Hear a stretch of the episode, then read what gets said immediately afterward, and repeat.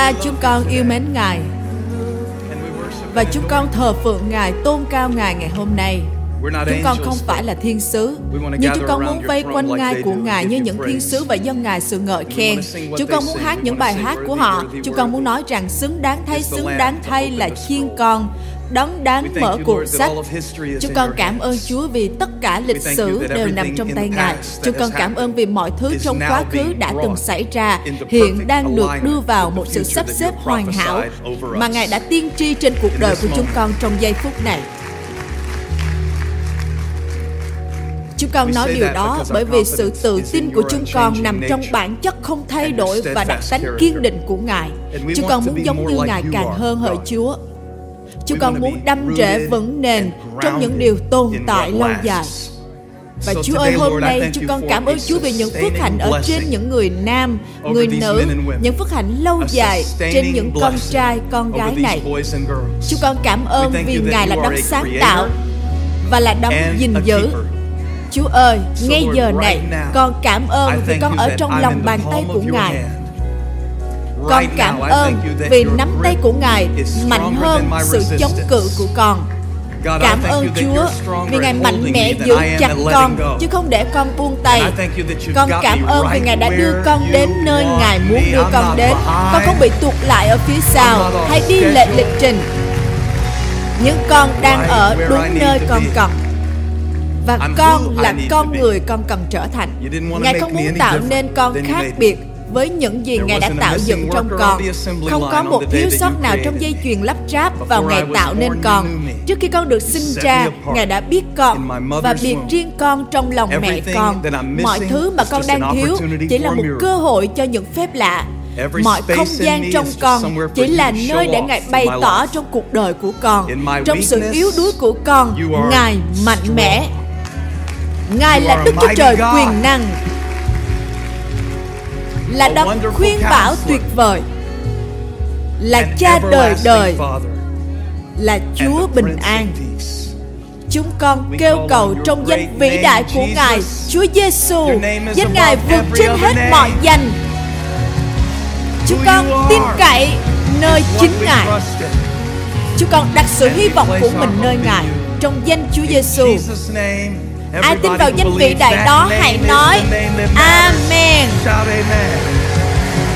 Nào hãy nói Amen. Thật tuyệt vời. Thật tuyệt vời. Chúng ta vừa hát về danh của Chúa Nhưng giây phút này Hãy nói về tên của bạn cho ba người gần bạn. Hãy hỏi tên của họ Cũng hãy bình luận. Bạn có khỏe không?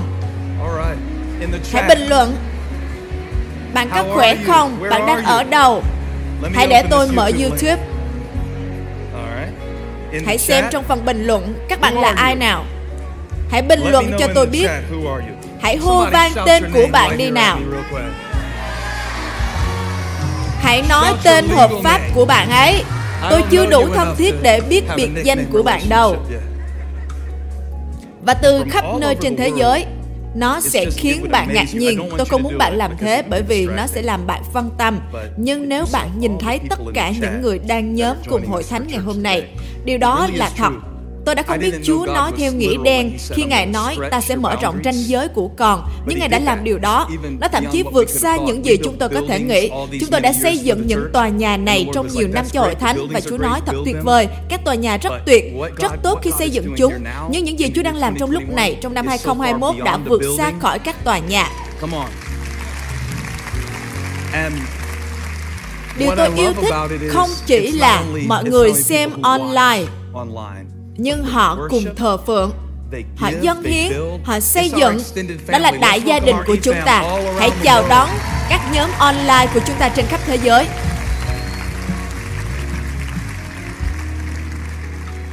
Tôi đã học biết được rằng đường lối của chúa cao hơn đường lối của tôi. Bạn đã học biết được điều đó chưa? Bạn càng sớm biết được điều đó bạn sẽ càng lãng phí ít tiền bạc hơn ít thời gian hơn ít cầu xin Chúa nhận thứ mà nếu Ngài đã ban cho bạn, bạn sẽ muốn trả nó lại cho người gửi. Tôi đang cố gắng tiết kiệm thời gian cho bạn đấy. Đường lối của Chúa tốt hơn, tốt hơn, tốt hơn, tốt hơn. Nào, hãy xem chúng ta có ai ở đây. Chúng ta có Emma, Chris, Jean, Steven. Ồ, đó là một cái tên đầy sự sức giàu, Steven. Xin Chúa ban phước cho mẹ của bạn và chúc phước cho bông trái trong lòng mẹ bạn nhé. Có Samantha từ Malaysia. Từ Malaysia. Tôi chưa bao giờ nghĩ mình sẽ đặt một chi hội ở Malaysia. Nhưng Chúa đã làm điều đó. Chúa sẽ làm nhiều hơn thông qua cuộc đời của bạn hơn là những gì bạn biết để cầu xin Ngài đấy. Cho nên hãy can đảm Chúng ta đã sẵn sàng, chúng ta đang chuẩn bị cho kỳ dân hiến cuối năm. Kỳ dân hiến cuối năm này được gọi là năm nay tốt hơn. Tốt hơn, tốt hơn. Đó là từ Chúa phán với tôi. Tôi như, Chúa ơi, con không thể nói với họ rằng nó sẽ tốt hơn. Ngài nói không, đó không phải là điểm chính. Điểm chính là nếu nó không trở nên tốt hơn, thì chính họ sẽ trở nên tốt hơn. Cho nên, Chúa đang làm gia tăng chính con người của bạn. Ngài làm bạn mạnh mẽ hơn và khôn ngoan hơn. Ngài sẽ làm như thế. Ngài sẽ làm khi bạn không cảm nhận được nó. Tôi để ý khi tôi luyện tập thân thể, những lúc tôi cảm giác yếu nhất là lúc tôi phát triển nhiều nhất. Tôi tự hỏi điều đó có đúng trong tâm linh hay không. Tôi cũng thế. Vì cô ấy vừa nói, tôi hy vọng như thế. Bạn đã có một tuần tồi tệ sao? Tôi khó khăn lắm mới vượt qua được tuần này đấy, mục sư ơi. Tôi hy vọng là mục sư nói đúng. Thật lạ lùng, bạn sẽ không bao giờ biết người bên cạnh của bạn đã phải trải qua điều gì. Đó là lý do tôi rất ghét việc các bạn rời khỏi hội thánh lúc tôi đang cầu nguyện kết thúc. Khi bạn nhanh chóng rời đi để ăn bữa trưa. Điều đó làm tôi khó chịu bởi vì bạn không biết người ngồi cùng hàng với bạn đang phải gánh mang điều gì và Chúa đang nâng cái gì lên. Một tình nguyện viên lâu năm của chúng ta, đây chỉ là một ví dụ. Một tình nguyện viên lâu năm của chúng ta ở khu vực Raleigh vừa mới trở lại hội thánh tuần trước. Và sau đó một mục sư ở chi hội đã nói, Tôi nhớ anh, anh đã ở đâu thời gian qua vậy? Và anh ấy trả lời, ồ tôi đã vấp ngã ra ngoài một thời gian. Những tuần này con trai của tôi đã tự kết liễu cuộc đời của mình. Nhưng mà khi chúng tôi thờ phượng, Chúa đã nói với tôi, mọi chuyện sẽ trở nên tốt đẹp hơn. Chỉ ở trong sự hiện diện của Chúa, bạn mới có thể nhận được một lẽ thật như thế. Tôi không nói với anh ấy điều đó, bởi vì đó không phải là chỗ để tôi nói với anh ấy điều đó. Tôi không thể tưởng tượng cảm giác đó như thế nào, nhưng Chúa có thể nói điều đó. Và Ngài luôn làm như thế, mỗi lần chúng ta đến cùng nhau. Có bao nhiêu người trong các bạn đang tốt hơn theo một phương diện nào đó, hoặc gia đình của bạn đang tốt hơn bởi vì chức vụ tại hội thánh Elevation này nào? Ý tôi là ngay cả khi đó chỉ là một lần Chúa phán với các bạn. Cho nên, điều tốt nhất chúng ta có thể làm là luôn đầu tư vào những gì Chúa đang sử dụng để nuôi nấng chúng ta. Không có nơi nào tốt hơn để đầu tư vào ngày 12 tháng 12, chúng ta đã lên lịch cho đến cuối năm, nhưng chúng ta sẽ nhận dân hiến và dùng nó cho việc mở rộng, vươn ra cộng đồng và các mục vụ khác nữa. Tôi đang nhìn vào một số người tại đây, những người tôi biết là họ luôn dân phần 10. Họ luôn dân Chúa phần 10 đầu tiên của những gì Chúa ban cho họ, chứ không phải là phần còn dư lại. Không phải là phần nước sốt còn dư vì chẳng ai muốn ăn đến trong ngày lễ cảm tạ. Họ không ném cho Chúa những thứ vụn vặt, nhưng họ đến với Chúa trước tiên và nói, con tin cậy Ngài là Đức Chúa Trời của con. Hàng ngàn người đang làm điều đó trong thời gian này. Nhiều người đang dâng hiến vượt hơn thế nữa. Đó là điều tôi và Holly luôn làm. Tôi vẫn chưa cho cô ấy biết con số mà Chúa nói với tôi nhưng mà tôi không thích nó lắm vì nó lớn hơn những gì tôi muốn. Nhưng tôi rất vui vì tôi luôn làm theo. Đó là cơ hội để bạn tìm kiếm Chúa. Đó là điều để bạn hỏi Chúa. Chúa ơi, Ngài muốn con dân điều gì? Có phong bì và chi tiết, nhưng đó không phải là phần việc của tôi. Hôm nay, nhiệm vụ của tôi là lấy quyển kinh thánh này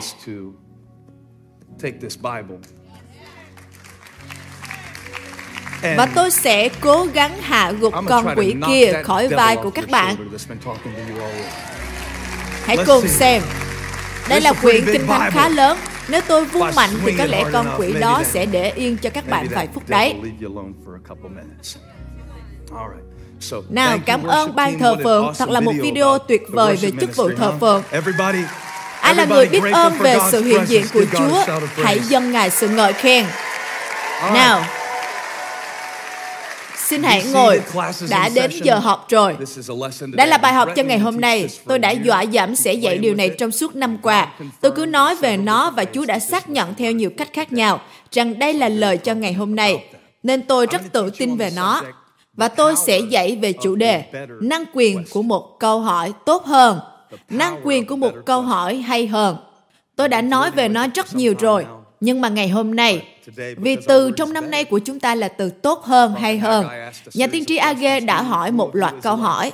Ai là người còn sót lại đã thấy nhà trước trong vinh quang của nó? Và rồi ông hỏi, còn bây giờ nó trông như thế nào đối với anh em? Ông đã hỏi nhiều câu hỏi. Nhân tiện thì các bạn có biết câu hỏi đầu tiên trong Kinh Thánh là gì không? Tôi có thể gọi ai nào? Cứ hãy đoán xem. Tôi sẽ không để bạn trông ngớ ngẩn ở trên đây đâu. Tôi hứa đấy. Tôi không làm bạn xấu hổ đâu. Có người nói, con đang ở đâu? Nhưng đó là câu hỏi thứ hai. Tôi cũng nghĩ đó là câu hỏi đầu tiên trong Kinh Thánh. Adam, con ở đâu? Khi tôi nói chuyện, tôi hỏi, bạn là ai? Bạn ở đâu? Đối với câu hỏi đó, bạn có thể đặt một vị trí địa lý như Malaysia hoặc bạn đặt một cái tên nào đó. Nhưng hệ chúng ta càng cụ thể hơn với câu hỏi bạn đang ở đâu thì nó càng trở nên sâu vô tận. Nếu tôi hỏi bạn đang ở đâu và bạn trả lời ở Topeka, tuyệt, vì tôi biết địa chỉ của bạn, nhưng tôi lại không biết được thái độ của bạn. Nếu chúng ta tìm hiểu sâu hơn về câu hỏi bạn đang ở đâu, chiều sâu của câu hỏi có thể đi sâu. Nếu tôi hỏi bạn đang ở đâu, Ồ, tôi đang bị tổn thương. Bởi vì tuần trước tôi lẽ ra được mời tham gia buổi tiệc này, nhưng lại chẳng ai mời tôi cả. Vì tôi thực sự tức giận bởi vì tôi luôn mời họ, nên tôi đang ở trong tình trạng cay đắng. Nó dường như đang mờ mịt hơn khi tôi cứ giữ lấy nó. Và đó cũng có thể là một câu trả lời cho câu hỏi bạn đang ở đâu hoặc bạn chỉ trả lời một địa điểm. Câu trả lời tùy thuộc vào chiều sâu mà bạn nhìn thấy trong câu hỏi. Đó là câu hỏi đầu tiên mà Chúa hỏi trong Kinh Thánh, nhưng nó không phải là câu hỏi đầu tiên xuất hiện trong Kinh Thánh. Đó là câu hỏi Chúa hỏi Adam. Tôi rất vui vì bạn nói câu đó, bởi vì nó là một câu hỏi năng quyền con đang ở đâu. Giống như tôi có thể thấy nó về mặt vật lý. Bạn đang ở hàng thứ tư, áo sơ mi có chữ di rê. Trông như một cơ đốc nhân tốt vậy. Cô ấy mặc áo sơ mi có chữ di rê ở phía sau và một chiếc áo hoodie có chữ phước hạnh ở bên trong. Cô ấy đang ca ngợi Chúa gấp bội ngày hôm nay. Nhưng tôi không biết liệu tôi có thể nhìn thấy, bởi vì Adam đang ẩn trốn khỏi Chúa. Và khi Chúa hỏi ông, Adam con ở đâu? Ngài không hỏi ông về thông tin, nhưng Ngài đang hỏi ông về một vị trí. Không phải cho Chúa, mà là cho Adam. Đó là một câu hỏi rất sâu sắc. Con đang ở đâu? Ở Greenville? Không, con đang ở trong sự buồn đau. Đó là nơi con đang ở, đúng không? Đó là chiều sâu trong câu trả lời của chúng ta. Nhưng thường thì chúng ta chỉ hỏi mọi người những câu hỏi ở trên bề mặt mà thôi. Ồ, anh làm gì để kiếm sống vậy? Bạn có háo hức về việc trở lại hay không? Những vấn đề ở trên bề mặt mà thôi. Điều đó ổn và tôi cũng không nghĩ bạn nên hỏi những câu hỏi quá sâu khi bạn mới làm quen với họ. Bạn hiểu ý tôi không? Ồ, bạn thuộc số nhóm tính cách nào vậy? Tôi vẫn chưa muốn nói về các con số đó đâu. Anh vẫn chưa có được số của tôi đâu. Những câu hỏi đầu tiên xuất hiện trong Kinh Thánh là trong sáng thế ký đoạn 3, trước khi Adam nhận ra mình đang trần truồng. Đó là khi con rắn hỏi Eva, có thật Chúa đã nói như vậy không? Câu hỏi đầu tiên xuất hiện trong Kinh Thánh không phải là câu hỏi mà Đức Chúa Trời hỏi, mà là câu Satan hỏi. Điều này khiến tôi tự hỏi, đôi lúc câu hỏi đầu tiên xuất hiện trong đầu chúng ta về một điều gì đó không phải là câu hỏi hay nhất tồn tại. Bởi vì đôi khi câu hỏi mà tôi hỏi về một hoàn cảnh nào đó không phải là câu hỏi hay nhất. Đó là lý do vì sao chúa dẫn tôi đến với chủ đề năng quyền của một câu hỏi hay hơn. Abby con gái 10 tuổi của tôi hiểu được điều này ở một mức độ sâu sắc. Tuần này, tôi có hỏi con bé. Con bé nói, con vẫn chưa lên danh sách giáng sinh cho mình. Tôi nói, con nên bắt đầu làm đi. Con muốn điều gì vậy? Và con bé hỏi, con nên muốn điều gì đây ba?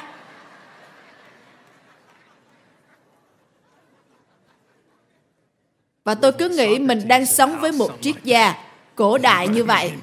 Tôi như, wow, câu hỏi của con thật sâu sắc. Tôi không biết liệu con bé có đang khiêu khích tôi để xem giới hạn của con bé được làm là gì. Đây là list Giáng sinh của 300 đô la. Con có được bao nhiêu tiền? Con muốn cao nhất có thể. Tôi không biết con bé có ý sâu thế nào, nhưng tôi như, wow, đó là câu hỏi đầu tiên Chúa Giêsu hỏi trong tất cả Kinh Thánh. Lần đầu tiên chúng ta thấy Ngài nói ở trong gian đoạn 1. Ngài không cho một câu trả lời. Chúa Giêsu chính là câu trả lời, phải, nhưng Ngài cũng là câu hỏi. Ngài hỏi hai người đang đi theo Ngài, các ngươi muốn gì? Quả là một câu hỏi. Họ nói, chúng con muốn đến xem nơi Ngài ở, Rabbi. Nhưng tôi nghĩ phần còn lại trong chức vụ của Ngài là giải quyết câu hỏi thứ hai.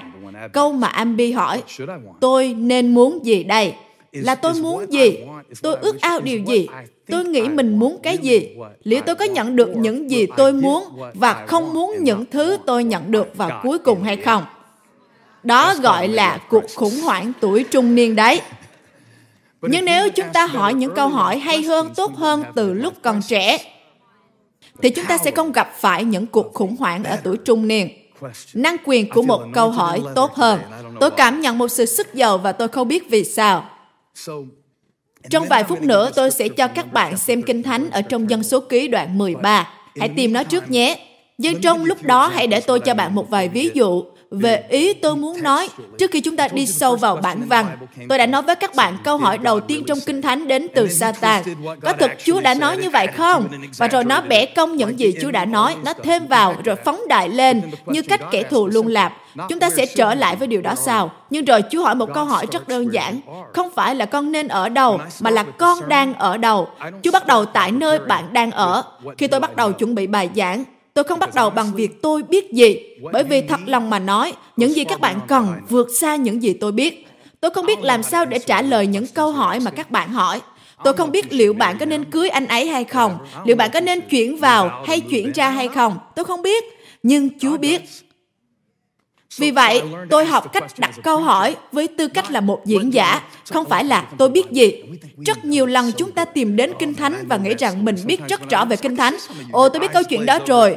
Đôi khi tôi đọc Kinh Thánh, tôi nhìn thấy một số người cứ trừng trừng kiểu, tôi biết câu Kinh Thánh đó rồi, Ngài cho 5.000 người ăn đấy. Hãy nói cho tôi biết những điều mà tôi không biết đi. Ok, có lẽ Chúa sẽ bày tỏ cho bạn những điều mà bạn không biết từ những điều mà bạn nghĩ là mình biết đấy. Được chưa? Nếu tôi bắt đầu với việc tôi biết gì, thì khi tôi đọc Kinh Thánh, tôi sẽ áp đặt tất cả những ảnh hưởng của mình. Thay vì nhận được sự hiểu biết sâu sắc từ lời của Chúa, thì tôi sẽ mang vào đó những gì mà tôi nghĩ là mình đã biết. Cho nên tôi không biết sứ điệp của mình sẽ nói về điều gì khi tôi bắt đầu chuẩn bị nó đầu. Tôi không bắt đầu với điều đó. Nếu tôi bắt đầu với những gì tôi biết, thì đó sẽ là một bài giảng dài 30 giây vì tôi không hề thông minh. Thật ngu ngốc khi các bạn dành thời gian cả ngày đến đây và bắt đầu với câu hỏi Steven Furtick biết gì vậy? Tôi có thể đăng nó lên mạng. Chúng ta không cần một bài giảng cho điều đó đâu. Nó sẽ lãng phí thời gian. Nhưng tôi bắt đầu với câu hỏi Chúa ơi, họ cần điều gì vậy? Đó là một câu hỏi tốt hơn bởi vì Chúa biết điều đó theo những cách mà tôi không biết. Ngài có thể phán với tôi và nói, con cần phải nói với họ đừng khóc nữa, nó đang đến. Tôi như, Chúa ơi, con thậm chí không biết nói sao với họ về điều đó. Tôi không biết đến kèn và nước mắt là những gì mà tôi đã giảng tuần trước. Tôi không đến với Kinh Thánh để tìm những gì mà tôi đã biết, nhưng tôi đến để tìm kiếm, Chúa ơi, chúng con cần gì? Không chỉ các bạn mà bao gồm cả tôi, chúng ta cần gì? Và điều lạ lùng là cha của bạn biết bạn cần gì. Ngài biết những gì bạn cần. Và Ngài bắt đầu tại nơi bạn đang ở. Nhưng Ngài không dừng lại ở đó. Bạn bắt đầu với một câu hỏi hay hơn. Khi tôi mới bắt đầu giảng dạy, một lần nữa câu hỏi của tôi luôn là tôi sẽ xem sứ điệp và tôi như phải giảng điều này như thế nào. Nói một cách khác, liệu nó có thú vị hay không, có năng động không, mọi người có cười không, liệu họ có ngạc nhiên, wow, tôi sẽ ghi lại điều này, yeah, liệu nó có tạo ra phản ứng như vậy hay không. Nhưng bây giờ, điều tôi muốn biết đó là liệu nó có tạo ra sự ăn năn hay không? Ăn năn không phải là cảm giác tồi tệ. tôi không nói là tôi muốn các bạn cảm thấy tồi tệ khi rời khỏi đây. nào hãy để tôi đánh hạ những thứ vớ vẩn ra khỏi họ và họ sẽ trở lại vào chủ nhật tuần tới để được nhiều hơn. Đó không phải là điều tôi tìm kiếm không phải là việc khiến bạn thấy tồi tệ bạn đã tự cảm thấy tồi tệ mà không cần bất kỳ sự hướng dẫn nào rồi. Bạn không cần phải được dạy về tình trạng tồi tệ của bản thân mình nữa. Bục giảng này không phải là chỗ để dạy về việc bạn tệ như thế nào. Kiểu như, điểm thứ nhất, bạn rất tồi tệ. Điểm thứ hai, bạn đã từng tồi tệ hơn rất nhiều. Điểm thứ ba, không quan trọng làm việc bao nhiêu, bạn vẫn rất tồi tệ. Hẹn gặp bạn Chủ nhật tới. Đó không phải thế. Bạn có từng đến hội thánh nào như vậy trước đây chưa? Nhưng Đức Chúa Trời biết điều bạn cần. Những điều đó sẽ không giúp bạn Ý thức cắn rứt về tội lỗi sẽ không đem bạn đến sự ăn năn. Điều đó sẽ không thay đổi bạn. Bạn cần phải nhìn thấy Chúa Giêsu khi bạn đến. Bạn cần phải biết rằng đấng rít trong bạn là niềm hy vọng vinh quang. Vậy nên, đó là một câu hỏi hay hơn. Tôi nên muốn gì đây? Tôi không biết nữa. Có lẽ tôi muốn nhầm thứ. Có lẽ tôi đang tập trung vào sai thứ. Chúa Giêsu nói, nhưng trước hết hãy tìm kiếm nước Đức Chúa Trời. Đừng chạy lòng vòng như người ngoại và nói rằng chúng ta sẽ ăn gì? Ồ, bài giảng ngày tạ ơn đây mà. Chúng ta sẽ mặc gì? Nếu hôm nay bạn dành nhiều thời gian để tìm hiểu mình sẽ mặc gì đến hội thánh trước khi bạn đến đây, nhiều hơn là dành thời gian để hỏi Chúa đã nói gì với tôi? Khi ra khỏi đây thì bạn nên Ồ, sao các bạn lại nhìn tôi như thế? Đây không phải là điều hay nhất được nói ra từ bục giảng này vậy. Nếu bạn cứ dành nhiều thời gian cho việc mặc gì, tôi vẫn nhớ có lần tôi quá chú tâm vào việc tôi sẽ mặc gì khi tôi giảng, bởi vì tôi muốn trông thật đẹp. Vì tôi sẽ giảng và nhiều người sẽ nhìn vào tôi. Và Chúa nói, ta không muốn con tập trung vào quần áo của con hơn là tập trung vào bài giảng của con. Chúa đang phán điều gì vậy? Nếu bạn phải mất một tiếng đồng hồ để xem nên mặc gì đến đây, Ồ, không phải tôi đâu. Tôi đang nằm trên giường nhóm online mà. Ok, vậy thì nếu bạn phải mất cả tiếng để tìm hiểu mình nên xem gì trên YouTube và lại không thể nghe được 10 giây, đó là việc kẻ thù làm. Nó sẽ bắt lấy hạt giống trước khi hạt giống chạm vào đất và đi sâu vào lòng đất để tạo ra những sự khác biệt. Và khi tôi giảng, các bạn chỉ toàn nghe thấy những việc mà người khác nên làm. Kiểu như, ô, tôi ước chồng tôi đến đây, anh ấy có thể nghe được lời đó. Bạn không phải là người cầm gương cho Chúa, Ngợi khen Chúa. Nào, dân số ký đoạn 13. Tôi chỉ đang cố nói về năng quyền của một câu hỏi tốt hơn, hay hơn. Tôi đã từng hỏi, điều này sẽ giảng như thế nào? Bây giờ tôi muốn biết sự giảng dạy này sẽ tạo ra một kiểu người như thế nào. Nếu như tôi giảng điều gì đó như, những kẻ ghét bạn là cái thang máy để nâng bạn lên đấy. Tất cả những kẻ ghét bạn là như thế. Lý do mà kiểu dạng dạy đó khiến mọi người hào hứng là vì nó giải thoát chúng ta khỏi mọi trách nhiệm liên quan. Nếu tôi cứ luôn nói về những kẻ thù ghét bạn, những kẻ ghét bạn sẽ không thể chịu nổi bạn bởi vì bạn quá được phước, rất được ơn. Không, nhưng kẻ ghét bạn không chịu nổi bạn là bởi vì bạn luôn đi làm trễ giờ đấy. Sự giảng dạy này sẽ tạo ra một kiểu người như thế nào đây? Đó là một câu hỏi hay. Nếu bạn đang độc thân và bạn đang xin Chúa cho mình một người đàn ông như là một câu trả lời cho mình. Vậy thì bạn cần phải hỏi hai câu hỏi khi gặp một người nam. Đó là anh ta có độc thân hay không? Nào, thậm chí không phải là anh ta đã được cứu chưa. Đó là một câu hỏi tốt. Anh ta phải là người tin Chúa và được cứu. Nhưng bạn nên hỏi liệu anh ta có lành mạnh, có đúng mực hay không? Bởi vì có những cơ đốc nhân rất điên rồ. Có vài người như thế anh ta dễ thương nhưng lại rất điên. Anh ta có thể trích cô lô xe, nhưng lại rất điên rồ. Không phải anh ta có quyến rũ hay không, mà là anh ta có kiên định hay không. Bất ổn, bất định chính là quyến rũ quá mức và quá lâu đấy. Dân số ký đoạn 13 Đây là một phân đoạn kinh thánh quen thuộc Chúa nói với môi xe, ta muốn con sai 12 người, hãy nói 12. 12 người đi vào xứ mà ta sẽ ban cho dân Israel làm cơ nghiệp. Câu hỏi không phải là Chúa đã ban nó chưa, mà câu hỏi là liệu bạn sẽ tiếp tục tiến về phía trước chứ? Tôi muốn công bố điều đó trên mọi lĩnh vực mà Chúa đã hứa trong cuộc đời của bạn. Câu hỏi không phải là Chúa đã ban nó cho bạn hay chưa, sự vui mừng, bình an. Tất cả bông trái thánh linh, tình yêu thương, sự nhẫn nại, nhân từ trung tính mềm mại tiết độ, đó là bông trái thánh linh. Đó là những điều tăng trưởng từ sự nhận biết chúa trong tâm linh của một người tin ngài. Nó được gọi là bông trái thánh linh ở trong Galati đoạn 5 và nó đều là của bạn. Câu hỏi không phải là về bóng trái mà câu hỏi là liệu bạn sẽ tiến về phía trước bước vào những điều đó chứ? Bây giờ chúng ta sẽ xem những gì xảy ra khi Chúa mang bạn vào trong một điều nào đó và cùng lúc đó ma quỷ lôi kéo ngược bạn trở lại. Năng quyền của một câu hỏi tốt hơn. Hãy xem. Giang số ký đoạn 13 câu 17. Khi Môi-se sai người đi do thám xứ Canaan, Tất cả đều là những người lãnh đạo của các chi phái. Tôi sẽ không đọc tên của họ. Các bạn chỉ cần nhớ là họ là những người lãnh đạo. Họ đi do thám đất Canaan, đó là vùng đất Chúa hứa với Abraham, và bây giờ Ngài đang mang họ bước vào trong đó. Và họ đang ở ngay trên đỉnh của điều đó. Bạn không biết bạn đang ở gần nó chừng nào đâu.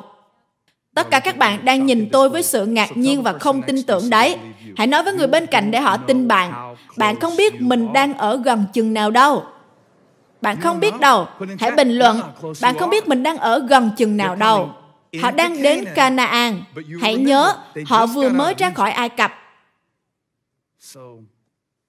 Ông nói với họ, hãy đi lên Negev, vào miền đồi núi, và xem vùng đất ấy ra sao. Người ở đó mạnh hay yếu, ít hay nhiều. Đó là một cuộc do thám, khám phá. Xứ sở dân đó tốt hay xấu? Các thành dân đó như thế nào?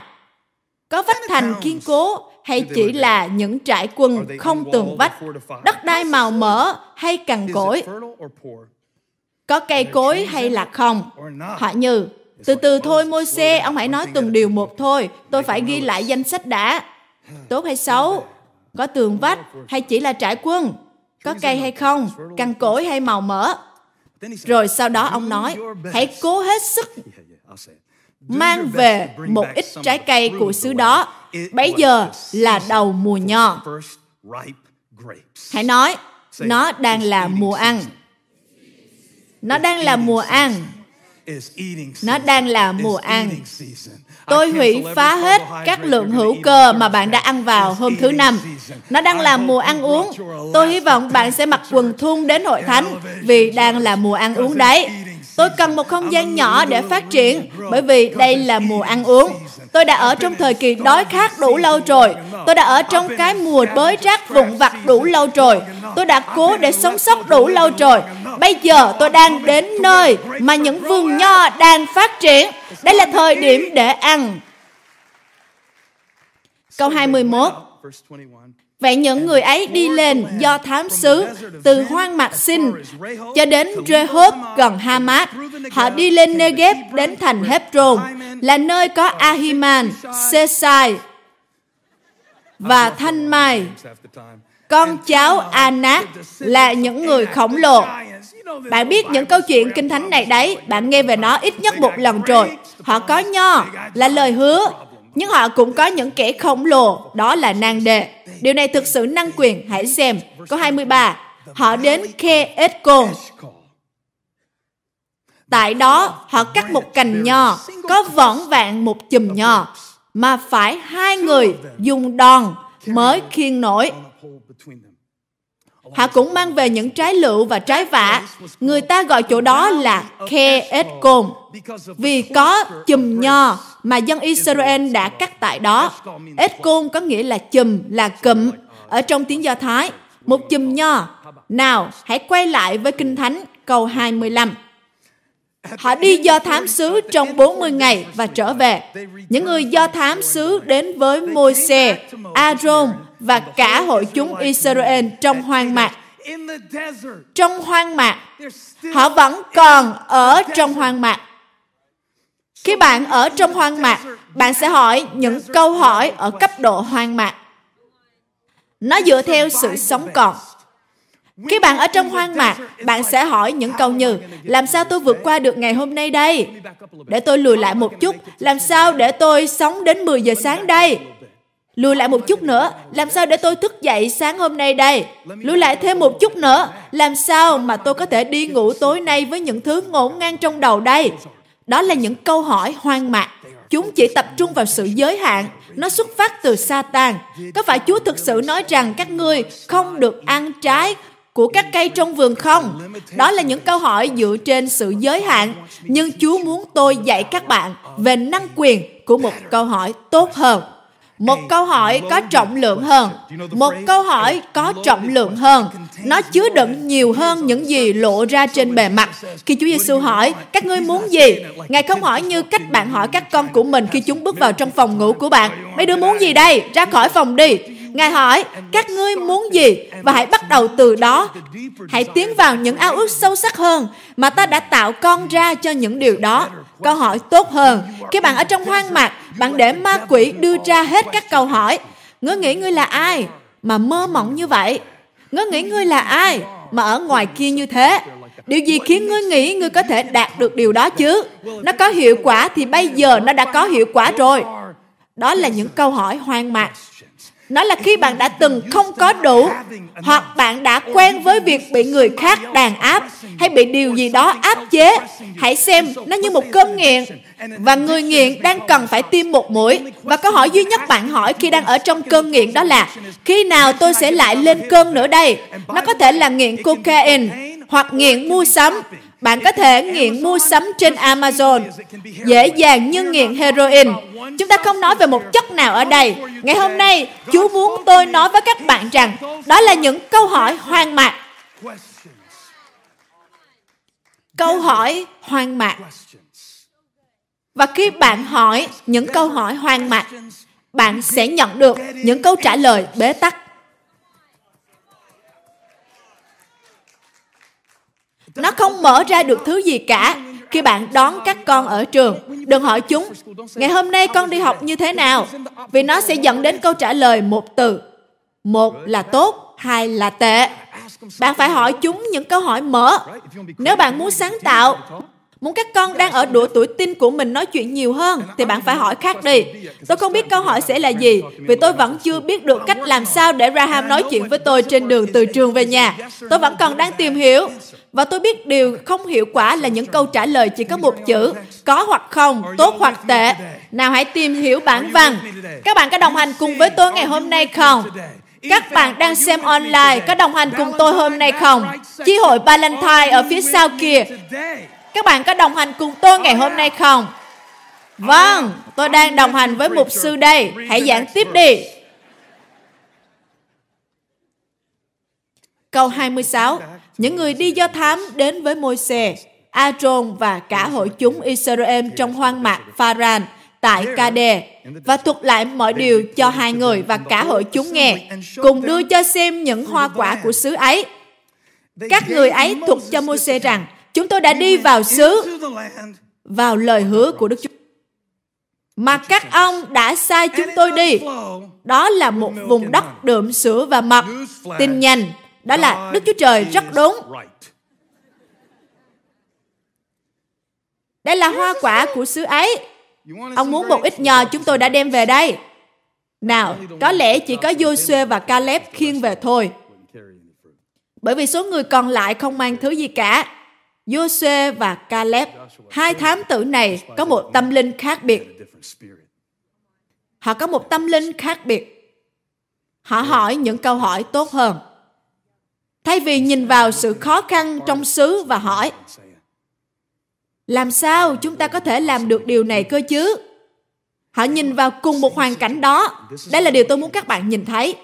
Chúa có thể ban cho bạn khả năng để nhìn vào một tình huống mà bạn đã từng nhìn vào nó như một nhiệm vụ bất khả thi và xem nó như một cơ hội. Điều này là dành cho ai?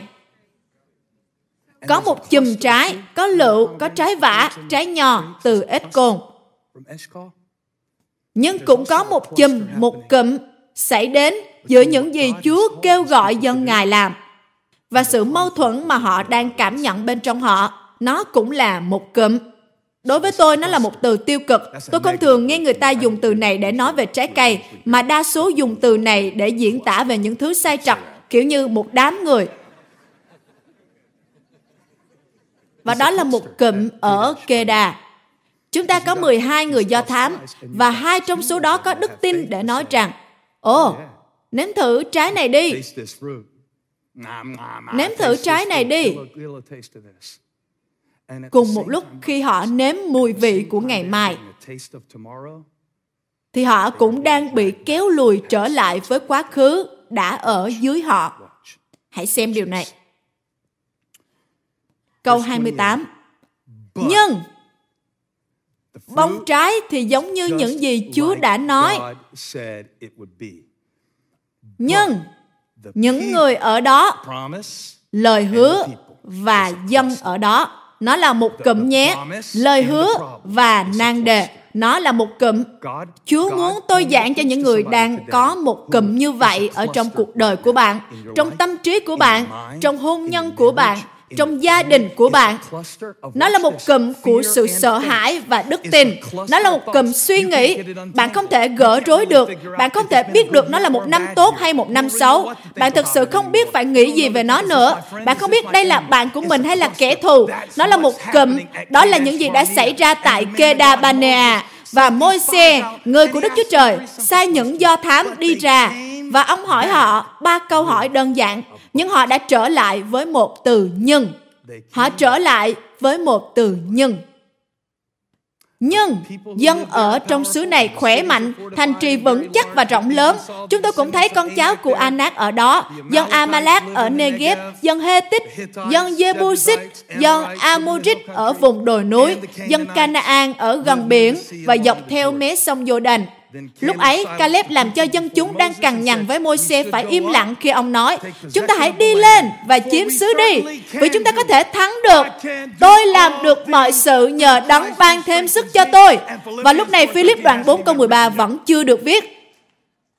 Nhưng, lại thêm một từ nhưng, lại thêm một từ nhưng, có một lời hứa thì lại có một nàng đề lại có một từ nhân ở giữa nhưng Đức Chúa Trời, nhưng Đức Chúa Trời, đó mới là từ nhân mà tôi yêu thích trong Kinh Thánh.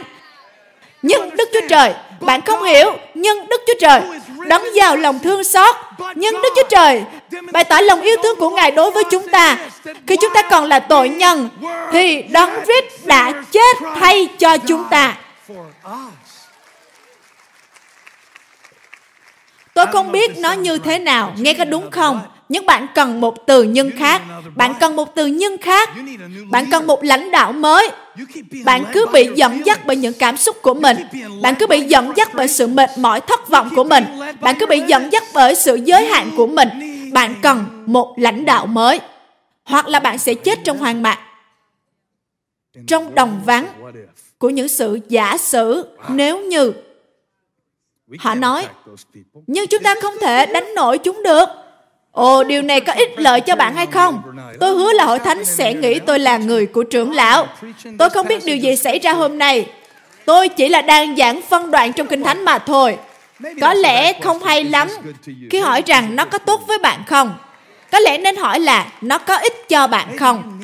Có lẽ bạn cần nghe những lời này ngày hôm nay, rằng bạn không thể tiếp tục ẩn núp đằng sau những từ nhân của bạn nữa. Chúng ta không thể nào đánh nổi các dân đó đâu, vì họ mạnh hơn chúng ta. Họ báo cáo cho dân Israel một cách bi quan về xứ mà họ đã do thám rằng Xứ chúng tôi đã đi do thám là một xứ ăn nuốt dân mình. Nhiều người nghĩ đây là ám chỉ đến sự vô sinh ở Canaan. Nó nuốt những người sống ở trong đó. Một số học giả nói rằng đó là bởi vì có tỷ lệ vô sinh cao. Đó là ý nghĩa của nó. Họ nói đất thì màu mỡ, nhưng người trong xứ ấy thì rất cao lớn. Chúng tôi thấy những người cao lớn ấy, tức là con cháu của Anak, là giống dân khổng lồ ở đó. Chúng tôi thấy mình như những con cào cào, và chúng thấy chúng tôi cũng vậy. Đoạn 14 câu 1 Cả hội chúng cất tiếng la lớn, dân chúng than khóc trong đêm đó. Tất cả dân Israel làm bầm với Môi-se và Aaron. Cả hội chúng nói với hai ông, thà chúng tôi bị chết trong đất Ai Cập, trong khi họ đã tiến đến sát gốc của đất Canaan rồi. Bạn có biết bạn đã gần với sự tự do đến mức nào không? Và đôi khi bạn cũng được nếm trải ngày mai. Thỉnh thoảng bạn cũng nếm những trái nho. Ồ thì ra một ngày tuyệt vời có vị như thế này. Ồ thì ra đây là cảm giác không cần phải chứng tỏ bản thân. Chỉ cần ngồi đó để xem họ tỏ vẻ thông minh như họ muốn. Và tôi không cần phải nói lại với họ bất cứ điều gì. Ồ, đó là cảm giác 3 giờ đồng hồ không dùng mạng xã hội và cứ như tôi đã được giải độc khỏi ma quỷ vậy. Bạn nếm thử nó một chút. Bạn nếm một chút vị của ngày mai. Tôi gần như muốn gọi sứ điệp này là vị của ngày mai ngon hơn. Đó là cách duy nhất bạn sẽ từ bỏ Ai Cập. Chúng ta đều có những Ai Cập bí mật. Không phải là Ai Cập theo địa lý, mà là Ai Cập ở trong cảm xúc. Nó bóp nghẹt tiềm năng của bạn một cách cảm xúc. Ai Cập đó Ồ, tôi đang cố ghép các chữ cái đầu trong câu đó thành chữ Ai Cập ở trong tiếng Anh. Nó bóp nghẹt tiềm năng của bạn ở trong cảm xúc. Ồ, nếu bạn không thích thì tôi sẽ không cố gắng làm thế này nữa đâu. Ai cũng có những Ai Cập bí mật. Ý tôi là hãy cứ tử tế với những người đó. Bạn nghĩ mình có thể làm tốt hơn họ sao? Thậm chí bạn gần như không muốn đến hội thánh chỉ bởi vì tôi không thích bãi đậu xe ở đó đâu. Hãy xem, họ trối ren vì những người ở đó lớn hơn họ. Bạn cũng đang trối ren vì mẹ chồng, mẹ vợ của bạn sẽ đến nhà của bạn trong lễ cảm tạ vào thứ năm và bạn không thể chịu đựng được bà ấy suốt 4 tiếng đồng hồ.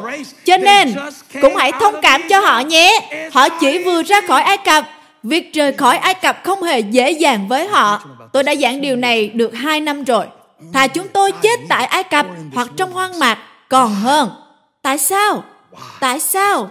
Đức Sêu Va dẫn chúng tôi vào đất này để ngã chết bởi gươm. Đấy là một câu hỏi thật ngu ngốc. Bạn có biết không? Bạn có thể cũng hỏi những câu tương tự. Tại sao Chúa lại đưa chúng tôi qua biển đỏ? Tại sao Chúa lại đưa tôi qua những năm tôi 20 tuổi? Tại sao Chúa lại đưa tôi qua cuộc ly hôn kinh khủng đó? Tại sao Chúa lại đưa các con tôi qua những tình cảnh nguy khốn đó? Hãy xem cuối câu hỏi của họ là gì. Để rồi, chúng tôi ngã chết bởi gươm. Tôi nghĩ rằng bạn có thể hỏi những câu như, Tại sao Chúa mang tôi đến đây rồi rời bỏ tôi? Và nếu bạn lật câu hỏi đó một chút, tại sao Chúa mang tôi đến đây để tôi ở lại đây lúc này? Đó mới là câu hỏi tốt hơn. Bạn có thực sự nghĩ rằng Ngài cứu bạn bằng huyết của con Ngài, nhưng lại không chu cấp những nhu cầu vật chất của bạn sao? Bạn thực sự nghĩ rằng Ngài đã giáng thế vào Giáng sinh như một đứa trẻ, nhưng Ngài sẽ rời bỏ bạn bây giờ vì bạn đang vật lộn với những điều này sao? Bạn thật sự nghĩ rằng Ngài đã làm tất cả những điều đó, Nhìn thấy bạn vượt qua tất cả những nguy hiểm và khó khăn Rồi bây giờ, Ân điện ấy lại rời bỏ bạn hay sao Tại sao Chúa lại đưa bạn đến đây, Rồi để bạn ở đây vậy Tại sao Ngài lại nói những điều đó nếu Ngài không có ý? Tại sao Ngài lại làm điều đó nếu Ngài không cam kết với nó chứ? Đóng khởi sự làm việc lành trong tôi sẽ thành tính mà làm cho trọn. Vì vậy, cùng một câu hỏi mà họ dùng để làm nản lòng, thì tôi muốn dùng nó để nói với ma quỷ rằng Ngài không đưa ta ra khỏi Ai Cập để giết ta tại Canaan đầu. Ngài không mang ta ra khỏi sự áp chế để ta chết trong sự không chắc chắn này đâu. Không, không, Ngài không đưa tôi qua dịch Covid này để bỏ rơi tôi vào lúc này đâu. Có một câu hỏi hay hơn đó là Tại sao Ngài lại làm tất cả những điều đó nếu như chỉ có vậy mà thôi? Tại sao Ngài lại đặt nó ở trong bạn? Một câu hỏi khác hay hơn. Tại sao ma quỷ lại chiến đấu với bạn dữ dội như vậy? Nếu bạn không mang thứ gì, thì tại sao nó đến đánh bạn chứ? Tôi cũng có xem bóng bầu dục một chút. Họ thường sẽ không chặn và đâm vào những người không mang bóng đầu. Tôi chưa bao giờ thấy một người hâm mộ bị các cầu thủ đâm vào. Tôi chưa bao giờ thấy cậu bé dưới nước nào bị đâm vào, ngoại trừ Adam Sandler và Bobby Boucher. Những điều đó không có trong Kinh Thánh. Tôi đang mang điều gì đó. Tôi có một điều gì đó. Tôi đang làm một điều gì đó. Tôi đang ở sát bên điều gì đó. Tôi có một câu hỏi hay hơn. Đó là tại sao ma quỷ lại đứng trước cửa này Tôi đang ra khỏi hoang mạc rồi đây Tôi không biết câu trả lời. Nhưng tôi có một câu hỏi hay hơn. Nếu Chúa là dành cho tôi, Thì ai có thể nghịch cùng tôi?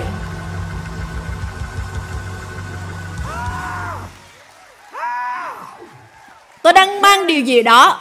Nó là một cụm. Tôi đang mang vài nhánh nhỏ Nhưng tôi cũng đang chiến đấu với những kẻ khổng lồ. Nó là một cụm. Tôi đang mang lấy lời hứa, Nhưng tôi cũng có những nan đề. Đó là một cụm. Tôi có một sự kêu gọi trên cao, Nhưng tôi cũng có những xung đột của con người. Nó là một cụm. Tôi đang ở trong trụng ếch cồn Nên hãy kiên nhẫn với tôi, Vì nó nặng lắm. Tôi đang mang điều gì đó. Tôi đang mang một lời hứa trên một cây đòn. Tôi chưa bao giờ mang vác nho trước đây cả. Tôi chỉ ăn chim cút ở Ai Cập mà thôi.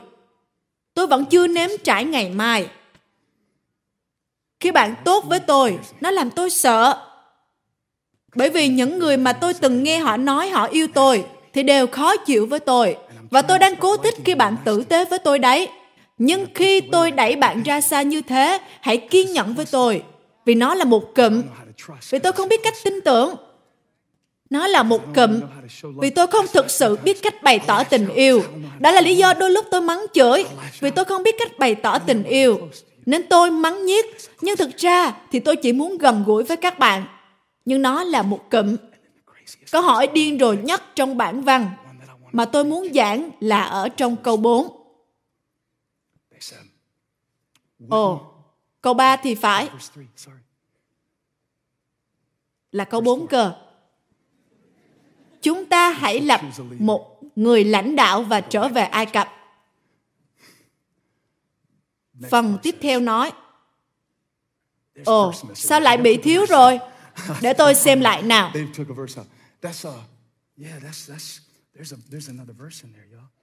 Vẫn còn một câu nữa mà. À, nó nằm trong câu 3. Tại sao Đức Giê-hô-va dẫn chúng tôi vào đất này để ngã chết bởi gươm? Vợ con chúng tôi sẽ bị giặc bắt đi. Và câu này đây. Chúng tôi quay trở lại Ai Cập không tốt hơn sao? Chúng ta nên chọn một người lãnh đạo và trở lại. Lúc này, họ không hề được dẫn dắt bởi tiềm năng của họ hay sự khôn ngoan của họ. Chắc chắn họ cũng không được dẫn dắt bởi lời hứa của Chúa, nhưng họ đang bị dẫn dắt bởi nỗi sợ của họ để quay trở lại với những điều quen thuộc. Người ta giảng hãy ra khỏi Ai Cập, kiểu như Ai Cập đại diện cho tội lỗi. Không, nó không đại diện cho tội lỗi, nhưng nó đại diện cho sự sống còn, sống sót. Đại diện cho sự sinh tồn. Bạn có để ý chủ đề giảng dạy của tôi trong hai năm qua không? Tôi đang nhìn thấy nhiều người bị mắc kẹt trong chế độ sinh tồn. Bạn nếm được một chút hương vị của ngày mai, một chút thoáng qua về những điều tuyệt vời của Chúa. Nhưng giây phút mà bạn nếm những trái nho, thì bạn bắt đầu nghĩ về những kẻ khổng lồ. Những người quyết định không bước vào đất Canaan, không bước vào lời hứa, không bước vào vùng đất hứa. Họ thậm chí còn không nhìn thấy những kẻ khổng lồ cho chính mình. Và bạn có biết điều gì thậm chí còn điên rồ hơn nữa không? Các thám tử quay trở lại và trả lời một câu hỏi mà Môi-se thậm chí không hỏi. Tôi đã đọc cho bạn các câu hỏi mà Môi-se đã hỏi. Ông hỏi, người ở đó như thế nào? Và đó là vấn đề của ông ấy. Ông ấy bắt đầu bằng câu hỏi con người ở đó như thế nào. Đó là điều mà bạn không thể kiểm soát được. Đó là điều mà bạn không thể điều khiển. Cho nên khi bạn bắt đầu với người khác, bạn cần một câu hỏi hay hơn. Không, không. Điều này sẽ có giá trị thực tế đấy. Nếu bạn định giao thời gian của mình cho tôi, thì tôi sẽ giúp bạn vào thứ hai, thứ ba, thứ tư của bạn. Tôi sẽ không chỉ giảng cho bạn những bài giảng vào ngày Chủ nhật đâu. Nếu bà chỉ giúp bạn cảm thấy tốt trong vài phút, rồi trở về trong tình tình trạng hôn mê chỉ trong 30 phút. Nhưng đây là lời của Đức Chúa Trời. Bạn không thể bắt đầu sai chỗ và kết thúc đúng chỗ được. Khi môi sẽ hỏi, người ở đó thế nào? Họ lớn hay nhỏ? Những người ở dưới sự lãnh đạo của ông đã đi và tìm kiếm chính xác theo lăng kính mà ông đã trao cho họ. Vì vậy, khi họ trở lại, tất cả những gì họ có thể nói là về người Amalek, người Hethit, người Jebusit và tất cả những chiến trận ở đó. Và khi bạn bắt đầu với điều đó, khi bạn bắt đầu với các câu hỏi hoang mạc thì bạn sẽ rơi vào những tình huống bế tắc. Trong vòng 11 ngày, bạn đã có thể đi qua vùng hoang mạc. Các bạn cần phải nghiên cứu điều này nhé. Hãy hứa với tôi là bạn sẽ tra cứu điều này. Trong Giô-xê đoạn 2, một trong những thám tử mang cây đòn cùng với Caleb, anh ta đã được đi vào đất hứa, trong khi tất cả những người trên 20 tuổi khác đều chết trong hoang mạc. Họ bị mắc kẹt bởi vì họ hỏi những câu hỏi mà Chúa không bảo họ hỏi. Họ cố gắng trả lời những câu hỏi mà Chúa không hỏi. Điều đó sẽ xảy ra như thế nào chứ?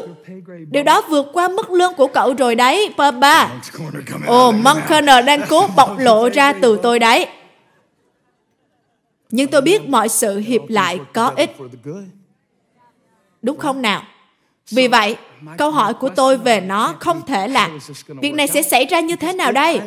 Bởi vì nếu tôi làm thế, tôi sẽ giới hạn câu trả lời của mình theo như những trải nghiệm của tôi, giới hạn trong những gì mà tôi đã thấy Chúa làm cho đến thời điểm hiện tại. Nhưng sẽ ra sao nếu Đức Chúa Trời đang muốn làm điều gì đó tốt hơn như thế? Đó là năng quyền của một câu hỏi hay hơn, tốt hơn. Chúa ơi, điều gì mà con còn chưa cầu xin, chưa nghĩ đến, chưa suy tưởng đến, mà Ngài có năng quyền để làm cho con là gì vậy? Và khi Giô-xê dẫn dân sự bước vào đất hứa, 40 năm sau, ông sai hai thám tử, không phải 12, vì ông không muốn có một đám người khác. Điều đó thể hiện cho sự tập trung. Ồ, những lời này cứ dính vào nhau. Hãy cầu nguyện cho tôi nhé. Bạn có những tiêu điểm sai. Bạn hỏi sai người. Bạn đang hỏi những người ghen tị.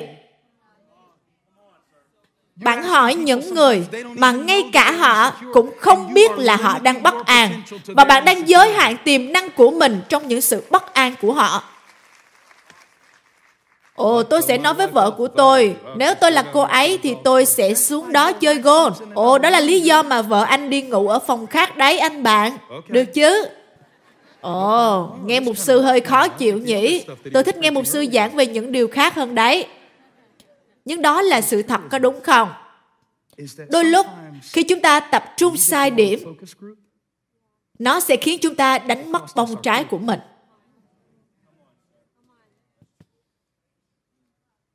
Có ba câu hỏi mà Môi-se bảo họ hỏi. Khi Joshua sai người đi do thám sứ. ông không hề làm như vậy. Ông chỉ nói, hãy đi xem thử và trở về, rồi chúng ta sẽ vào xứ đó. Bởi vì Chúa đã nói như thế. Cho nên chúng ta sẽ tập trung vào đó. Và các bạn có nhớ Rahab không? Bà là một chuyên gia nghi vấn, phải không? Bà là một kỹ nữ. Và Đức Chúa Trời đã sử dụng bà. Ồ, tôi không biết là Chúa lại dùng một kỹ nữ đấy. Ngài đâu hỏi bạn việc Ngài có thể sử dụng ai. Bạn cũng đâu có nghĩ là một nữ đồng trinh có thể mang thai đâu. Nhưng rồi bạn sẽ hát bài hát đêm yên lặng đấy. Không gì là không thể với Đức Chúa Trời. Nhưng khi Rahab nói với Joshua, bà nói, chúng tôi đều khiếp sợ các ông.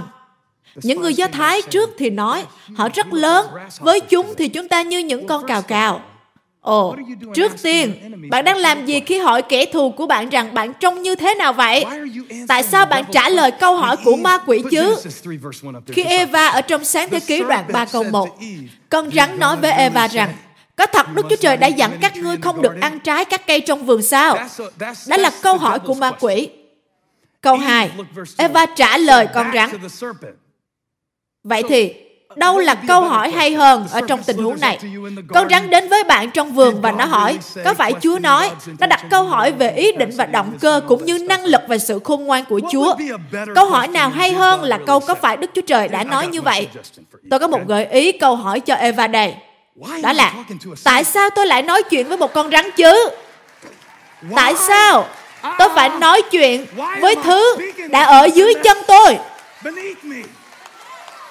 Tại sao tôi lại đi tham khảo ý kiến của một thứ mà Chúa Giêsu đã dày đạp nó dưới chân? Đó là một câu hỏi hay hơn. Các bạn thích nó không? Các bạn biết không, một ngày nọ tôi lái xe vào bãi đậu xe và một người phụ nữ bắt chụp lui xe nhanh ra khỏi chỗ đậu xe của cô ta và suýt đâm vào tôi. Và tôi buộc phải phanh lại, tôi đặt mạnh thắng. Và túi khí dù không bung ra, nhưng hai chiếc xe đã rất gần. Tôi không biết xe của các bạn có tính năng này không, nhưng khi ai đó làm điều ngu ngốc thì xe của tôi sẽ bấm còi. Nó nắm lấy tay tôi và bấm còi. Đó là tính năng trong xe của tôi đấy. Và tôi bấm còi với cô ta. Và các bạn có biết không, Tôi chắc là cô ấy thấy những nhãn dán của Elevation trên xe của tôi. Nhưng cô ta lại giơ ngón tay thô lỗ chửi rủa vào mặt tôi. Cô ta vừa ăn, vừa giơ ngón tay với tư thế thô lỗ chửi rủa vào tôi mà không hề nhìn tôi.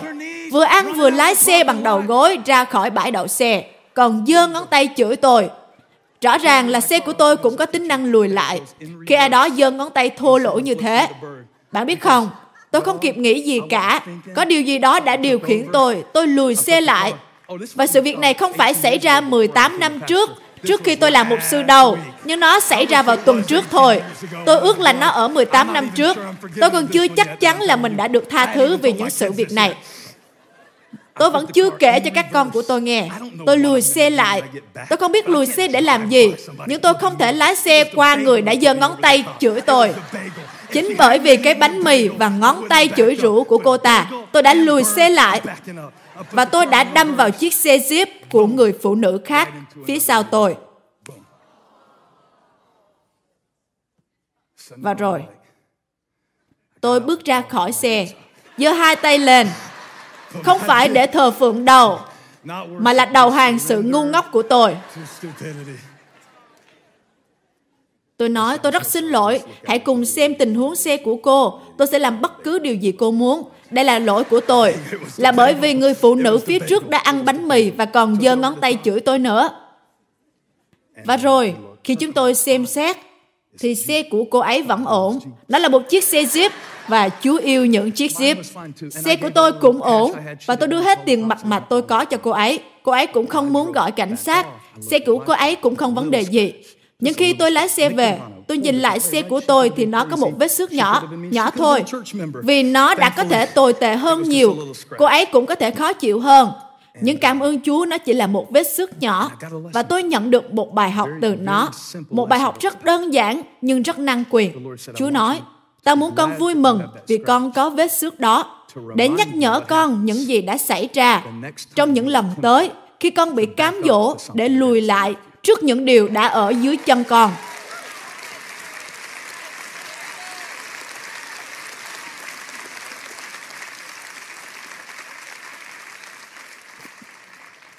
Nó chỉ là một vết xước nhỏ, nhưng nó là một bài học hay. Và đây là câu hỏi thật sự. Bạn sẽ làm gì khi quay lại đó? Bạn muốn quay lại Ai Cập đúng không? Bạn muốn quay lại với điều đó đúng không? Bạn sẽ làm gì khi chứng minh là mình đúng? Bạn sẽ đúng và rồi cô độc một mình sao? Mỗi lần bạn muốn quay trở lại, hãy nhớ là bạn đang quay trở lại với những thứ đã ở bên dưới bạn. Nhân tiện thì, không phải lúc nào việc quay trở lại cũng tệ như thế đâu nhé. Không phải việc quay trở lại lúc nào cũng tệ như vậy đâu. Trong Luca đoạn 15 có một thanh niên quyết định bảo cha của mình chia tài sản sớm cho anh ta. Tôi muốn nó ngay bây giờ. Tôi muốn ngay bây giờ. Và bạn biết điều gì thật sự đáng sợ không? Người cha đã cho anh ta những gì anh ta cầu xin, dù rằng nó không phải là điều tốt nhất cho anh ta. Dân Israel vẫn nhận được vị vua là Saul, trong khi Chúa không hề muốn lập vua cho họ vì Ngài muốn Ngài là vua của họ. Bạn có thể nhận được những gì mình muốn khi hỏi sai câu hỏi và sau khi anh ta tiêu pha hết tiền của. Lúc đầu người cha nói, ok, cha sẽ để con đi bởi vì người cha yêu anh ta đủ nhiều để để anh ta ra đi. Đây chỉ là một ví dụ mà Chúa Giêsu kể, chỉ là một. Nhưng Kinh Thánh chép sau khi anh ta xài hết những gì mình có ở nơi xứ người, thì bắt đầu nạn đói xảy đến ở đó. Và đó chính là điều liên kết tôi từ dân số ký đoạn 13 với dân Israel là những người đi đến Ai Cập vì nạn đói. Chúa đang giải phóng họ tự do, nhưng họ phải đi qua hoang mạc. Và bạn cũng như thế, tôi cũng như thế. Chúng ta cần phải học biết những phương cách mới. Chỉ nếm thử ngày mai thôi là chưa đủ. Chúng ta cần phải học biết những khuôn mẫu mới, những cách phản hồi mới, lùi lại để hỗ trợ cho những người giơ ngón tay chửi rủa bạn sao? Bạn là một diễn giả đấy. Bạn đang làm gì vậy? Và chúng ta luôn có những giây phút như thế. Những gì chúng ta làm trong những lúc như thế có thể bị chỉ trích. Sự sợ hãi của họ trong giây phút đó đã khiến họ bị mắc kẹt cả một thế hệ. Tất cả là bởi vì họ đã hỏi những câu hỏi sai trật. Môi-se không hỏi họ những điều đó. Môi-se không hỏi họ những điều đó. Ông nói, hãy nhìn xem đất ở đó có tốt hay không. Đó là một câu hỏi với nhiều sự lựa chọn. Đó là câu hỏi đầu tiên. Nó có xứng đáng hay không? Đó là một câu hỏi hay, đúng không nào? nó có đáng giá để bỏ sức lực ra không? Nó có đáng giá để chiến đấu hay không? tôi cũng đã học được rằng có một số điều không đáng. môi nói hãy do thám xứ và tìm hiểu xem nó tốt hay xấu. liệu nó có đáng để chúng ta đánh trận hay không? liệu nó có đáng để chúng ta đánh trận vì nó không? liệu nó có đáng để chúng ta đi tới đi lui như thế này không hay là chúng ta chỉ cần ôm một cái liệu tôi có thật sự cần bạn thích tôi hay không? Hãy nghe tôi đã từ bỏ việc cố thay đổi ý kiến của người khác về mình. Tôi đã quyết định sẽ tập trung vào tâm tánh và hành động của mình và sẽ không lùi lại để đâm vào chiếc xe jeep của người khác cứ hành động theo cách riêng của mình. rồi ngạc nhiên nhưng nếu tôi tập trung vào tâm tánh của mình thì chúa sẽ chăm lo cho danh tiếng của tôi. Amen amen. Môi-se nói, hãy do thám đất ở đó xem nó tốt hay xấu. Nó có đáng để chúng ta đánh không? Đó là một câu hỏi hay. Câu hỏi thứ hai ông nói hãy kiểm tra thành ở đó có vách thành kiên cố hay chỉ là những trại quân không tường vách? Đó là một câu hỏi tuyệt vời. Ông nói chúng ta sẽ làm điều đó như thế nào? Chúng ta sẽ đi vòng quanh các lính canh hay sao? Ở đó có tường lớn vây quanh không? Chúng ta sẽ tiến vào như thế nào? Đó là một câu hỏi hay không phải là chúng ta có thể làm được nó hay không mà là chúng ta sẽ làm nó như thế nào bạn cần phải thay đổi tâm linh của mình giống như Caleb càng hơn. Bạn cần phải bắt đầu nhìn vào sự việc và nói, nếu nó có vách tường thì chúng ta sẽ thổi kèn. Nếu chúng nó có tường, chúng ta sẽ đánh chúng. Nếu có kẻ thù, Chúa sẽ cất đi sự bảo vệ của chúng. Cho nên, chúng ta sẽ làm điều này như thế nào? Hãy thôi tập trung quá nhiều vào những câu hỏi như tường cao bao nhiêu, nhưng tôi chỉ muốn biết Chúa ơi có đường vào hay không? Hay là Ngài muốn con băng qua nó? Hay là Ngài muốn con đào đất xuống bên dưới? Bởi vì có một điều con chắc chắn là con sẽ không chết trong hoang mạc. Con sẽ không chết. Tôi sẽ không để những câu hỏi tiêu cực điều hành cuộc đời tôi và đối nghịch với lời hứa của Đức Chúa Trời. Và tôi thích điều cuối cùng mà ông nói. Đất ở đó như thế nào? Màu mỡ hay cằn cỗi? Có cây cối hay không? Hãy đem ít nho trở về, vì bây giờ là đầu mùa nho. Tôi nhận thấy đây là một câu rất hay để hỏi. Cái gì đã và đang lớn lên? Bởi vì đôi khi là đất, không phải là hạt giống. Không có gì sai trong những điều tôi giảng cho các bạn hôm nay. Có rất là nhiều điều đúng ở đây. Nó là lời của Đức Chúa Trời. Nó có thể lớn lên phát triển trong cuộc đời bạn. Đất của bạn như thế nào? Nếu đất của bạn quá gai góc, thì việc bài giảng đó đúng như thế nào cũng không còn quan trọng nữa. Đôi lúc chúng ta quá tập trung vào hạt giống được gieo vào, nhưng lại không tập trung vào đất. Đó là điều mà tôi muốn bạn nhìn vào ngày hôm nay. Mảnh đất của lòng bạn, mảnh đất trong tâm hồn của bạn, mảnh đất trong tâm trí của bạn. Đó là sức mạnh của một câu hỏi hay hơn. Nó là năng quyền của việc nhận biết từ chỗ họ nói. Tại sao Chúa mang chúng tôi đến đây để giết chúng tôi? Chúng tôi có nên trở lại Ai Cập không? Bạn có nhớ những điều đã xảy ra với anh chàng trong Luca đoạn 15 không? Anh ta tiêu xài hết tiền bạc và rồi anh ta ăn đồ ăn của heo. Một anh chàng Do Thái ăn với những con heo. Đó là mức thấp nhất mà bạn có thể xuống. Đúng không nào? Nhưng rồi, anh ta đã làm một điều một điều rất ý nghĩa và tôi muốn các bạn làm điều đó ngày hôm nay. Tôi nghĩ là ở trong Luca đoạn 15 câu 17, Kinh Thánh chép, khi anh ấy tỉnh ngộ, cho đến bây giờ, anh ta cứ ở trong cảm xúc của mình. Ồ, đây là điều tôi muốn, đây là điều tôi xứng đáng, đây là nơi tôi sẽ đi qua. Anh ta cứ ở trong những cảm xúc của mình trong suốt thời gian qua. Nhưng khi anh ta tỉnh ngộ, anh ta mới hỏi một câu hỏi hay hơn biết bao nhiêu người làm công cho cha ta được ăn bánh dư dật có cả tủ lạnh đầy đồ ăn. Còn có bánh mang về sau bữa khuya. các đầy tớ trong nhà cha ta còn được ăn buffet? mà giờ ta lại ăn với heo ở nơi thấp hèn này sao? khi anh ta hỏi câu hỏi tốt hơn thì anh ta đã đưa ra một quyết định tốt hơn. khi bạn hỏi một câu hỏi hay hơn Chúa Thánh Linh ơi, xin giúp con, xin giúp con chuyển tải được sứ điệp này, giúp con vượt qua được mọi thứ mà kẻ thù đã hỏi. Ồ, tôi thật bé nhỏ, tôi thật bé nhỏ làm sao? Tôi đã làm rối tung mọi thứ. Đó là một câu hỏi sai trật. Và đây là câu hỏi tốt hơn. Tại sao tôi lại chết đói khi cha tôi là đấng tốt lành? Tại sao tôi lại chết dần mòn khi cha tôi là đấng tốt lành? Tại sao tôi lại đói khi cha tôi có nhiều hơn cả đủ? Tại sao tôi lại sống ở mức độ này? Tại sao tôi lại lùi lại trước những điều đã ở bên dưới tôi? Và hãy xem quyết định của anh ta. Câu 18, hãy sẵn sàng. Anh ta nói, tôi sẽ đứng dậy, trở về. Không phải lúc nào việc trở về cũng là xấu. Tôi sẽ trở về nhà cha.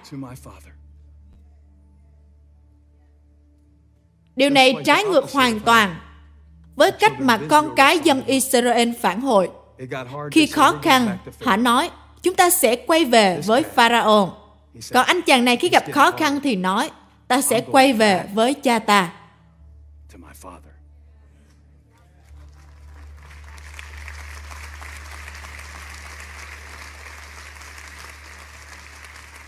Xin hãy đứng lên, hãy đứng lên. Hãy bỏ xuống những gì mà bạn đang cầm trên tay. Mở tay của các bạn ra. Hãy đứng trên chân của các bạn. Hít thở thật sâu. Tôi muốn hỏi bạn một câu hỏi hay hơn, tốt hơn. Dân số ký đoạn 14. Chúng ta quay trở lại không tốt hơn sao?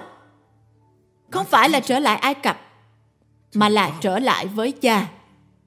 Đến với đấng làm nguồn không tốt hơn đến với con người hay sao? Trở về không tốt hơn sao? Thật điên rồ, khi đó cũng chính là câu hỏi đã khiến họ bị kẹt ở trong hoang mạc và cũng là câu hỏi đã đưa người con trai hoang đàn trở về nhà. Trở về không tốt hơn sao? Tôi cảm nhận Chúa đang gọi ai đó trở lại, trở về, trở về, trở về với chính bạn trở về với cuộc đời thực của bạn, trở về với những lý do thật sự, trở về với động cơ đúng đắn, trở về với vương quốc của Đức Chúa Trời, trở về với những điều ở trong bạn, trở về với con người mà Đức Chúa Trời đã tạo dựng bạn theo ảnh tượng của Ngài, theo những gì mà Ngài đã phán với sự tồn tại của bạn, trở về với những gì mà Chúa đã tạo dựng bạn trong lòng mẹ bạn. Trước khi bạn biết tên của mình thì Ngài đã biết bạn, trước khi bạn được sinh ra thì Ngài đã biệt riêng bạn. Hãy trở lại với điều đó, trở lại với con người thực chất của bạn, ẩn bên dưới những lớp màng của sự thất vọng. Không tốt hơn khi trở về nhà cha sao? Cha đã ở hiên nhà chờ bạn, còn hơn là ở với bầy heo này. Không tốt hơn khi trở lại với đấng đã tạo dựng nên bạn sao? Cha ơi, lời Ngài nảy nở như hạt giống và nó cần một mảnh đất tốt. Con tôn vinh Ngài ngày hôm nay vì Ngài đã ban cho chúng con những hạt giống tốt. Ngài phán với chúng con một câu hỏi hay hơn. Nó có đáng hay không? Nó sẽ đòi hỏi điều gì? Điều gì đang lớn lên trong cuộc đời của con? Chúng con cảm ơn Chúa vì năng quyền của một câu hỏi hay hơn. Chúng con nghĩ rằng chúng con biết những gì chúng con cần. Chúng con nghĩ rằng mình biết những gì mình muốn. Nhưng chúng con nên muốn điều gì đây Chúa? Vì trời cao hơn đất bao nhiêu, thì đường lối của Ngài cũng cao hơn đường lối của chúng con. Ý tưởng của Ngài cũng cao hơn ý tưởng của chúng con bấy nhiêu. Chúng con quay trở về.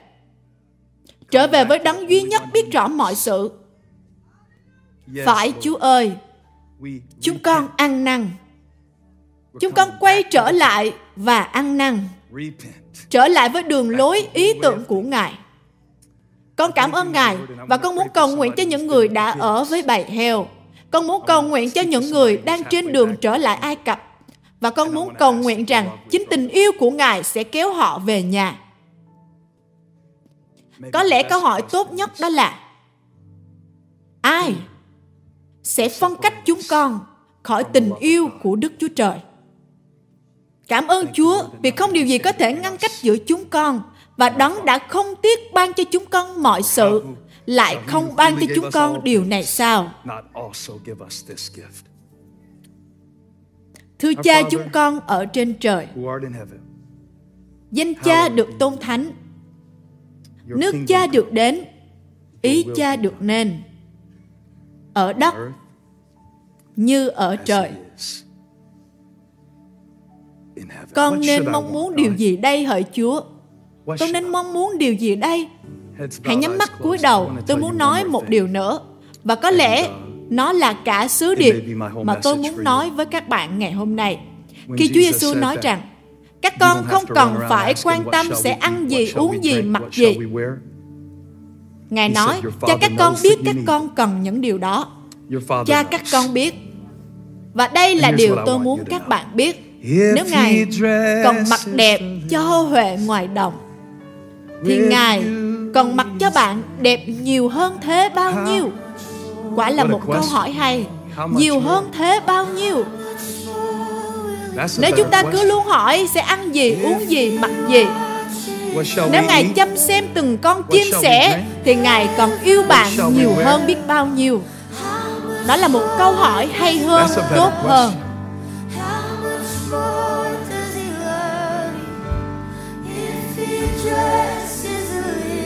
Cảm ơn cha. Nếu Ngài còn mặc đẹp cho Huệ ngoài đồng Thì Ngài còn mặc cho bạn đẹp nhiều hơn thế bao nhiêu. Nếu Ngài còn chăm xem từng con chim sẻ Thì Ngài còn yêu bạn nhiều hơn thế biết bao nhiêu